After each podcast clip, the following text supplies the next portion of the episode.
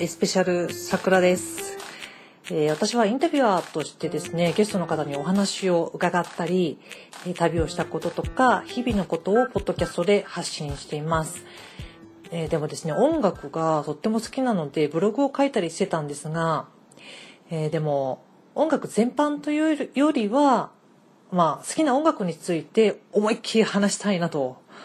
そんな思いが込み上げてきまして、新しく始めました。このエスペシャルミュージック。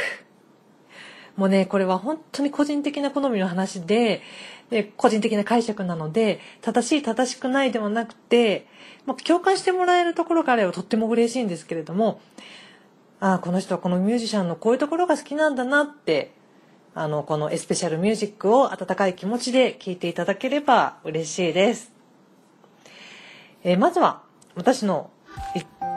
一番大好きな、えー、生まれて初めてハマってずっと大好きなアーティストの話をしていきたいと思います。そのアーティストを知った時にはですね、あの残念ながら解散していまして、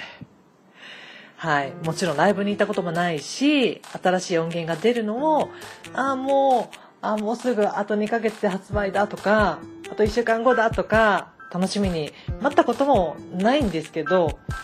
でも、それがなくても、もう全てが、ね、えー、そのバンドがいてくれてよかったなって思えて、私の人生が本当に豊かになったと思っているアーティストの話をします。それはボーイ。これ発音がですね、多分あの、ライブの中でも、ボーイン歴史の中でとか、いろいろね、ひものっちが言ってますけども私あの東海圏に住んでいるので、えー、ちょっとなまってるのかもしれないんですけどボーイってずっと言ってたんですね。で友達もボーイボーイって呼んでてでもライブを見たら ボーイって言ってるじゃないですか。なんか、なんボーイじゃないのってずっと思ってたんですけど、まあでもね、あの、結成されて、81年に、あの、結成された時は漢字のボーイだったんですよね。暴れるっていう字に、威風堂々の E なんですけど、えその漢字を見ると、あボーイだなって、なんか私は納得できて 発音大事ですよ、発音。なんか全然違うものになっちゃいますもんね。ボーイとボーイ、え？ボーイと、ボーイ、あ、なんかわかんなくなってきたな。まあいいや。こんな感じで進んでいきますのでね。はい、お願いします。えー、81年に結成して、で、82年、1982年にバンド名を今の BOOWY、あの、真ん中のね、二つ目の O にスラッシュが入っていて、ローマ字のボーイというバンド名に変更して、82年の3月21日にアルバム「モラル」でビクターよりデビューしました。でねわずか活動期間がわずかもう5年6年余りで解散してしまったんですけれどもねえ。もうなんか解散とかいう話をしてると、まあ、その場面に立ち会ったわけでもないですし解散してから知ったので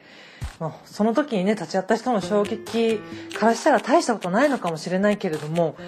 やっぱりねなんかちょっとあ解散そうとか解散したんだってちょっと暗くなっちゃうので話題を変えて、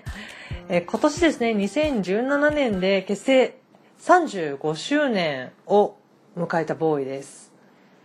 1982年からですからね。続いてたら35周年記念記念の年だったと。いうことで、えー、話題になりましたよね。2017-0807、えー、2017年の8月7日という意味ですよね。地元の JR の高崎駅に貼られたポスター。えー、地元というのは、まあ、あの、氷室さんと布袋さんと松井さんが、群馬県の高崎市出身ということで、まあ、JR の高崎駅にポスターが貼られたんですが、ちなみにドラムの高橋誠さんは福島県福島市のご出身です。ねえ、これ意味ありげでしたよね。なんかあの再結成はもう絶対に、絶対に、絶対ないって分かってますよ。分かっていながらもね、いながらもね、もしかして0.0000001%くらいは、あれ？もしかしてあるんじゃないの？っていう期待をしてしまうのが、ファンですよね。ないと分かってるんだけどね。あの、私はその期待をちょっとだけしてしまった口ですって、もし再結成ありえないけどしたら、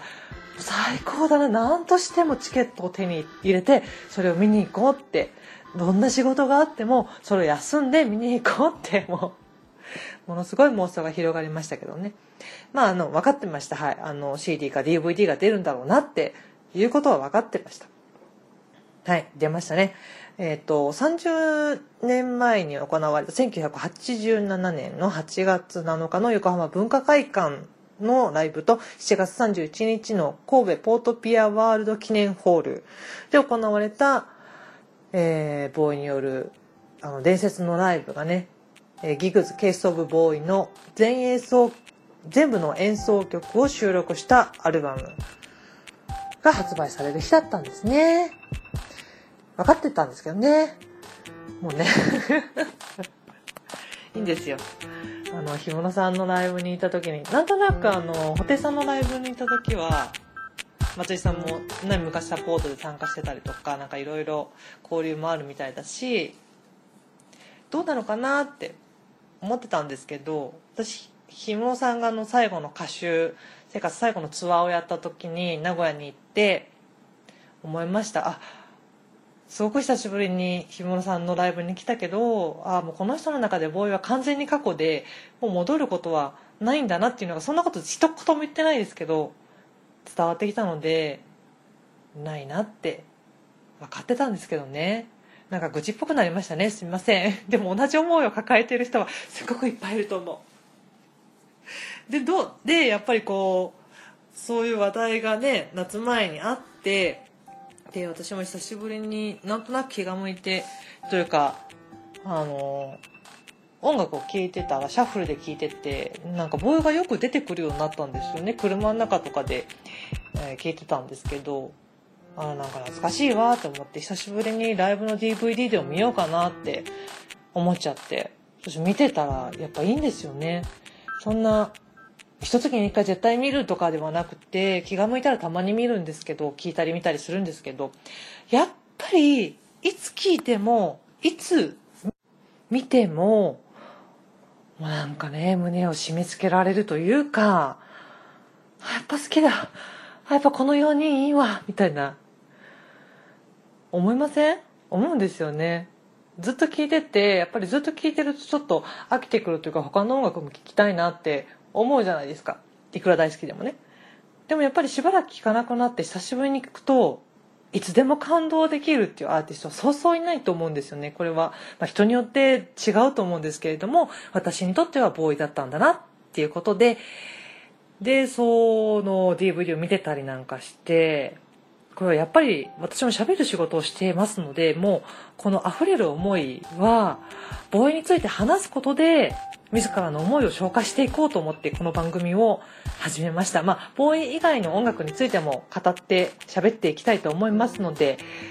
しばらくはボーイが続くと思いますが、まあ、気分でいろいろ選んでいきたいと思います。ポッドキャストで音楽かけれたらね、ボーイの音楽紹介しながら行くんですけれど、まあまあまあまあ、その辺は、え、ー、と、皆さん自身で聴いていただいて、素敵な楽曲たくさんありますからね。えー、長くなってきたので、また次に2回目に続きます。エスペシャルミュージック、神田、もう一回。エスペシャルミュージック、桜でした。